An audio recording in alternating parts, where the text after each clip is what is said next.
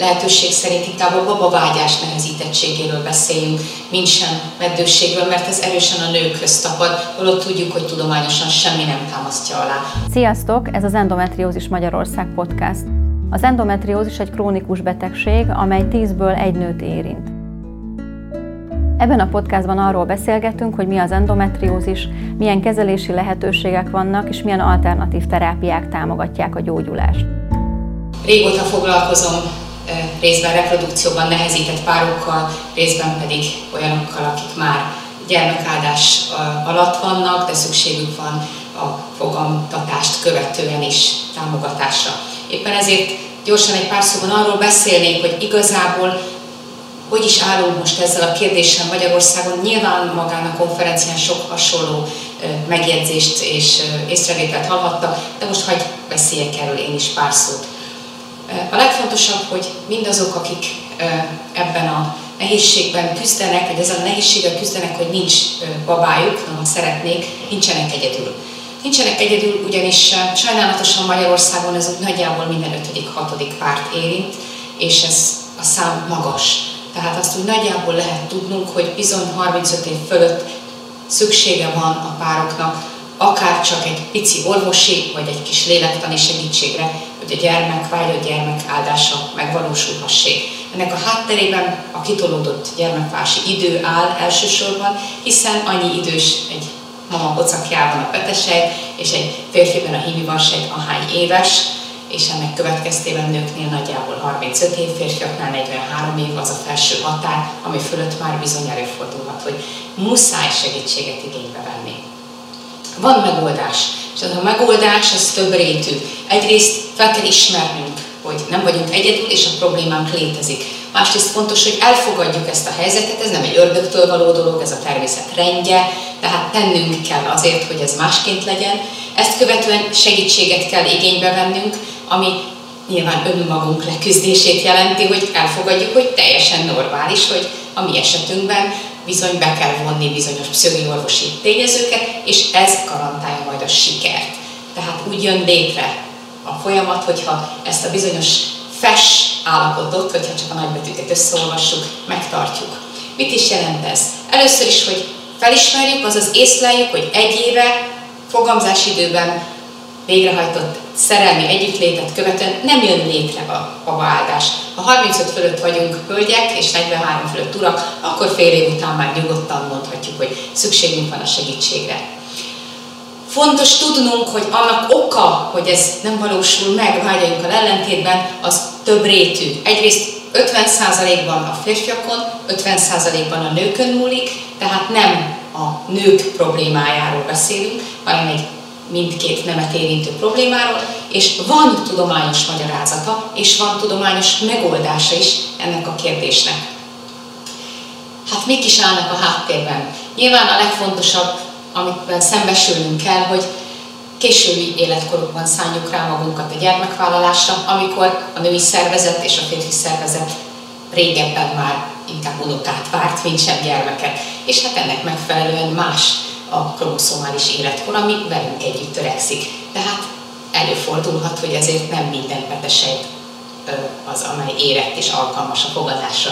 Másrészt tudnunk kell, hogy éppen ehhez kapcsolódóan harminc százalékban genetikai okok lesznek a háttérben, amelyek összefüggésben vannak az életkorunkkal, vagy attól függetlenek is lehetnek, és hát főként, hogy a párunkkal közös kérdésről lesz szó, és ezt sose felejtsük. Ez nem egy egyéni játék, hanem még akkor is, ha egyedülálló anya dönt a gyermekvállalás mellett, akkor is nagyon fontos, hogy tudja, hogy a partner életkora, a partner fizikai egészségi állapota, lelki állapota fontos szerepet fog játszani. Ezután fontos, hogy ugye Magyarországon kb. Minden ötödik-hatodik pár forduljon szakemberhez. Nagyon sokféle segítő aktivitás létezik, ezeket együttesen artnak rövidítjük, tehát mesterséges reprodukciós technikák. Ebben széles skálán mozoghatunk, tehát onnantól, hogy a kivizsgálásokon beleértve azt, hogy esetleg megnézik a kromoszomális állapotot, megnézik a, a méh állapotát, az endometriózist, a policisztás ovárium szindrómát, vagy a férfiaknál esetleg a heresérvet, és még sorolhatnánk. Ezeknek az alapos háttértényezőknek a kivizsgálása, jelenti mindazt, amit artnak hívunk, tehát mesterséges reprodukciót segítő eljárások, hatalmas arzalájuk van, ebben fogunk segítséget kapni, hogyha felismertük, elfogadtuk, és a tudományai állása szerint járunk el. Mi mindent fognak nekünk tanácsolni? Hát nyilván első körben azt, hogyha minden leletünk negatív is, azért az életmódunk az fontos lesz. Tehát bizony a dohányzás, az alkoholfogyasztás, a testsúly fokozott volta, közrejátszhatnak abban, hogy a vágyott gyermek nem olyan könnyen tud megfogadni, vagy egyáltalán nem sikerül. Előfordulhat, hogy gyógyszeres kezelések kellenek, tudjuk, hogy a hormonális betegségek, vagy akár az endometriózis is nagyon komoly akadály lehet, amit viszont nagyon szépen rendezni lehet műtéttel, gyógyszerrel, módszerrel, éppen az aktuális irányelvek szerint megfelelő szakemberek segítségével. Hasonlóképpen stimulálni lehet a tüszőket, hogy azok termeljenek, ugye bennük petesejtet érhessenek, és hát nyilván aztán ezerféle megoldás létezhet. Én itt most csak mindezeket felsorolásképpen említem, hiszen a pszichiátriára szeretném hangsúlyt fektetni. Tehát széles arzenája van az úgynevezett mesterséges reprodukciót segítő eljárásoknak, azaz az ártnak. Elfogadtuk, együtt vagyunk, és hogyha közös úton járunk, akkor bizonyosan sokkal nagyobb sikert érünk el, mert ez egy közös projekt. Sokak számára a házasság legnagyobb teljesítménye a gyermek, és hát valóban két ember szerelméből a szerelem testé létének a legfőbb bizonyítéka a gyermek lesz. Mi az, ami segít? Hát az bizonyos, hogy mivel ez egy nehéz kérdés, már fölismerni azt, hogy esetleg segítségre van szükségünk, aztán elindulni azon az úton, hogy vizsgálatok vannak, hogy olyan intimitásokról kell beszélnünk nőként, férfiként egyaránt, ezért az a tapasztalat, hogy bizony létrejönnek olyan lélektani válaszok, amelyeket nem szeretnénk. Ilyen az, hogy a hölgyek bűnösnek érzik magukat. Sajnos még mindig állameddőség, stigma. Azért sem szeretem ezt a szót, és annak idején, amikor a Három királyfi mozgalommal elkezdtünk ezzel foglalkozni, nagyon kértük, hogy lehetőség szerint inkább a babavágyás nehezítettségéről beszéljünk, mint sem meddőségről, mert ez erősen a nőkhöz tapad, holott tudjuk, hogy tudományosan semmi nem támasztja alá, hogy ez nem ötven-ötven százalékban a két nemmel összefüggő kérdés. Tehát, hogy a bűntudatot tudjuk enyhíteni, hogy ez ötven százalékban csak a női oldal. Aztán része ennek, hogy kisebbnek, kevesebbnek érzik magukat azok a hölgyek, akik, és az urak is, akiknek külső segítségre van szükségük. Mondván, hogy a természetben ez másképp zajlana, akkor én milyen férfi vagyok, aki a természet rendje ellen erre nem vagyok képes. Egyszerűen egy érettebb korú férfi, vagy valamilyen testi betegségen keresztül ment férfi, vagy ugyanígy nőként lehet sokféle bajjal küzdő az ember, de hogy ez természetes, és hogy nem vagyunk tökéletesek. És azért a segítség az nagyon is helyén való. Tehát bizony a lelki zavarok természetes velejárói ennek a folyamatnak, és hogyha ezzel számolunk, akkor mindjárt könnyebb dolgunk lesz, mert akkor majd a megfelelő segítséget is igénybe fogjuk venni.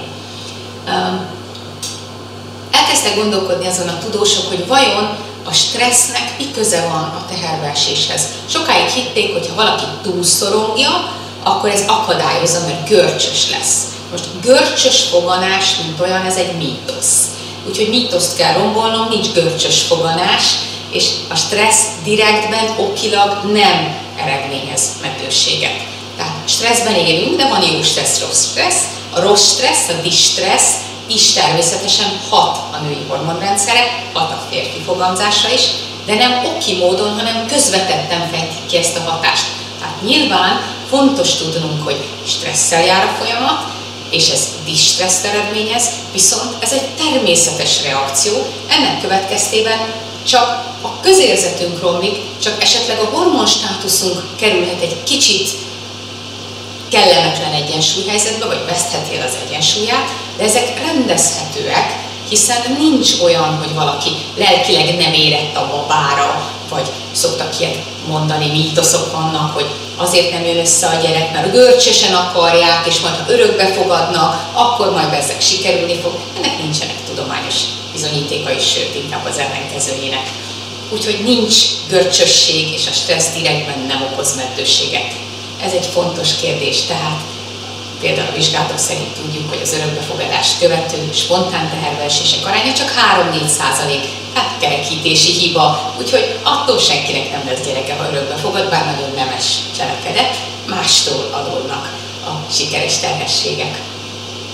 Ugye a meddőség, mint stigma, sajnos még mindig fennáll, éppen ezért fontos tudnunk, hogy természetesen valódi életválság. Amikor az első, második, harmadik próbálkozás nem sikerül, akkor elindulunk ezen a gyógyszer, meg orvos módszer, meg kivizsgálás úton, amit nehéz lelkileg kezelni. Ebben nagyon jó, ha nem vagyunk egyedül. De hogy miközben ez egy természetes életválság, olyasmi, mint amit átélünk serdülőkorunkban is, hogy úgy szeretnénk már nagyok lenni, de még gyereknek is jó lenni, vagy úgy szeretnénk már, ha megtalálnánk a párunkat, de még nem sikerült ez, mert ez egy folyamat. És ezért a baba vágyás folyamata is egy természetes krízis állapot, nem örülünk neki, de meg lehet vele küzdenünk, hogyha kapunk segítséget. Azt fontos nagyon jól megjegyeznünk, hogy nincs pszichogén meddőség. Nincs olyan, hogy egy pár éretlen, és ezért egymást babázva vannak, és azért nem akarnak gyereket, mert majd elveszítik egymásnak a papa-mama-baba relációját. Ez nincs, ez mítosz, ezt jobb, ha elengedjük. Tehát igenis lehetséges, hogy olyan a teherbeesés kudarcát megelőző, premorbid, megelőző lélektani zavarok fennálltak. Ilyen például, ha valaki obez, és hát halási rohamai vannak, bulimiás, vagy nagyon súlyosan, kórosan sovány, és ezért ugye a hormonrendszere felborul, anorexiás. Az is lehet, hogy vannak egyéb olyan súlyos mentális zavarai, amelyek akadályozzák, fél attól, hogy megváltozik a testképe, és így tovább. Tehát ezért nem lesz jó az együttműködés az orvosi folyamattal. De ezek mind olyan súlyos kezelendő problémák, amelyek közvetett kapcsolatban állnak. Ezeket kézben tartjuk, akkor valódi mentális zavarokat és lélektani zavarokat tartunk kézben, és készítjük föl a mamát vagy a papát, majd a mamát, papát a későbbi gyermekvállalásra. Úgyhogy az alkoholizmus, a koreolikus dohányzás, rázdohányzás, ezek mind ide tartoznak, de ebben kaphatunk és adhatunk segítséget. Tehát van összefüggés a reprodukciós zavarok és a pszichológiai tényezők között, de ez egy korreláció, nyilván az egyikből több van, a másik nehezebben valósul meg, viszont azt is tudnunk kell, hogy ezeket a tényezőket kézben tudjuk tartani. Például a férfiaknál a munkahelyi stressz összefüggését találták, a túlzott stressz vagy a munkahely elvesztését az andrológiai, tehát férfi hormon problémákkal, az önértékeléssel, ezáltal esetleg az erektilis funkcióknak a működésével. Ez nem azt jelenti, hogy ez mindig és mindenkinél így van, de van összefüggés, ha ezt feltárjuk, ebben segítséget nyújtunk, akkor elmúlnak ezek az akadályok. A sikertelen i vé ef, tehát mesterséges megtermékeny lombik programoknál is találtak depresszivitással, szorongással együtt járó tényezőket, de ezek együtt járó tényezők. Nyilván tudjuk, hogy fennállnak, előtte jó, ha kézben tartjuk, kezeljük, és akkor, mikor elindul maga a lombi program, akkor ezek már nem okoznak interferáló, összeütköző gondokat. Ugyanez igaz arra, hogy ha ezeket a kezeléseket elkezdik, hormonokat kapnak a hölgyek. Bizony a progeszteronnak, vagy a tüszférés serkentő hormonoknak van központi idegrendszeri hatása. Agresszivitástól kezdve sírékonyságot, depressziót provokálhatnak. Ha látjuk, hogy valaki hormonérzékeny, figyelnünk kell erre, és a folyamat során kísérnünk kell, mert ez bizony előfordulhat nála a folyamat során is. Maga az egész ellátás komplex, tehát a belső faktorok, a külső tényezők hatnak aztán arra, ahogyan a pár a meddőséghez vagy a reprodukciós zavarhoz viszonyul, és ennek megfelelően mások lesznek a hormonul, hormonális ö, állapotok is, tehát az endokrin funkciók és az immunfunkciók, más lesz az egészségmagatartás, és ezért a meddőség kimenete ezen tényezők összességére, többnek a függvényében fog alakulni. És ezt fontos észben tartanunk, mert ezeket mind-mind-mind tudjuk kezelni, mindegyiket a maga szintjén. Az is föl szokott merülni, hogy hát a, a, a mesterséges megtermékenyítési programban résztvevők, azoknak tönkre megy a házasságuk. Na, ez is egy mítosz, hát nem így van, mert például ez a nagyon híres orthogi egyetemi kutatás egyértelműen igazolta, hogy sokkal kisebb arányban jönnek létre vállások, konkrétan négy-három-tizenhét százalékban azoknál a pároknál, akik keresztül mennek ilyen közös projekten, hogy akkor megküzdünk azért a babáért, szemben a lakosság egyébként ötven százalékos vállási arányával. ami jóval magasabb. Tehát azt kell mondjuk, hogy inkább összeköti a párokat, mint sem szétválasztaná. Ha valaki válni akar, válni fog az amúgy is. Ehhez nem kell lobbying program. Tehát hogyan tudjuk jól csinálni? Elsősorban akkor, hogyha együtt csináljuk, akkor, hogyha igénybe vesszük mindazokat az életminőséget javító, stresszkezelő technikákat, pszichoterápiát, amelyek ebben nagyon komolyan, sok esetben húsz százalékról hetvenhat százalékra tudják növelni a teherbeesés valószínűségét. Tudjuk, hogy az egész világon kb. huszonhét százalék ezeknek a lombi programoknak a sikeressége, ezért is írtam a huszat. Ha ezt hozzátesszük azokat az egyéb kiegészítő eljárásokat és a pszichoterápiát, akár hetvenhét hetvenhat százalékot is elérhetjük.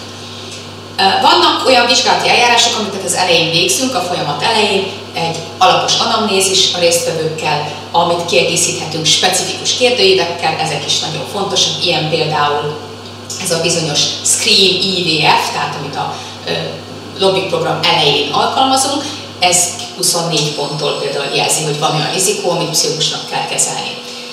Mit csinál a pszichoterapeuta? Később oktatja a klienst, segíti megtanítani az izomellazolást, kíséri, támogatja a babavárás feladataiban, javítja a pszichoterápia a kismama és az apa közérzetét, növeli a megküzdéses lelki erőket, javítja a pár szexuális életét, sajnos hatvanhat százalékban ez gondokat szokott okozni, mert ugye ütemezetten lehet együtt lenni, és átsegít a nehézségeken. Ráadásul egy jobb hormonális, neurohormonális balansz is létrejön. Milyen módszerek vannak? Módszer a tanácsadás, amikor oktatunk, módszer az érzelmi tanácsadás, ez lelki támasztűt, módszerek az önsegítő csoportok, de nagyon fontos a relaxáció, szimbólumterápiák, ugye az izomellazítás. tizenkét alkalom már szignifikánsan hatékony. Tehát ez csak három hónap, heti egy alkalommal. Hasonlóképpen a hipnoterápia hetvenhat százalékkal növelt a szakirodalom szerint a terhességi arányt embriótranszfer esetén. Sorolhatnék más példákat is, de most ezt hoztam. Ugyanígy a viselkedés és kognitív terápia. Lombik program esetén a nők hetvenkilenc egész három tized százalékánál gyógyította a depressziót, ami ugye eredendően fennállt. Ha kombináljuk ezeket az eljárásokat, akkor például a második beültetésnél a terápiás csoporttagjainál ötvenkét százalékban jött létre a foganás, szemben a kontrollcsoport húsz százalékával. Tehát dupla akkora a hatás, ha a pszichoterápiát is igénybe veszünk. Tehát mi kell a sikerhez? Először is, hogy vigyázzunk a reproduktív szerveinkre, ez nagyon fontos. Ha lehet, nőként húsz-huszonnégy éves korban vállaljunk babát. Ha ez kitolódik, férfiak negyven alatt, akkor tudjuk, hogy az idő akkora barátunk, ha cselekszünk, hogyha igénybe veszünk segítséget, ha párunkkal együtt csináljuk végig a folyamatot, és ha nem bélyegezzük meg egymást. Felkészülten, a pszichis állapotunkra is figyelve, optimalizálva a testsúlyt, mozgást, étrendet, és a pszichoterápia bevonásával együtt hatékony a felkészülés, hatékonyak az eljárások, hatékony a pszichoterápia, vegyük igénybe, és akkor biztos, hogy az álmaink valóra válnak. Köszönöm szépen a figyelmet! Köszönjük, hogy hallgattátok a mai podcastot, kövessétek a következő epizódokat is!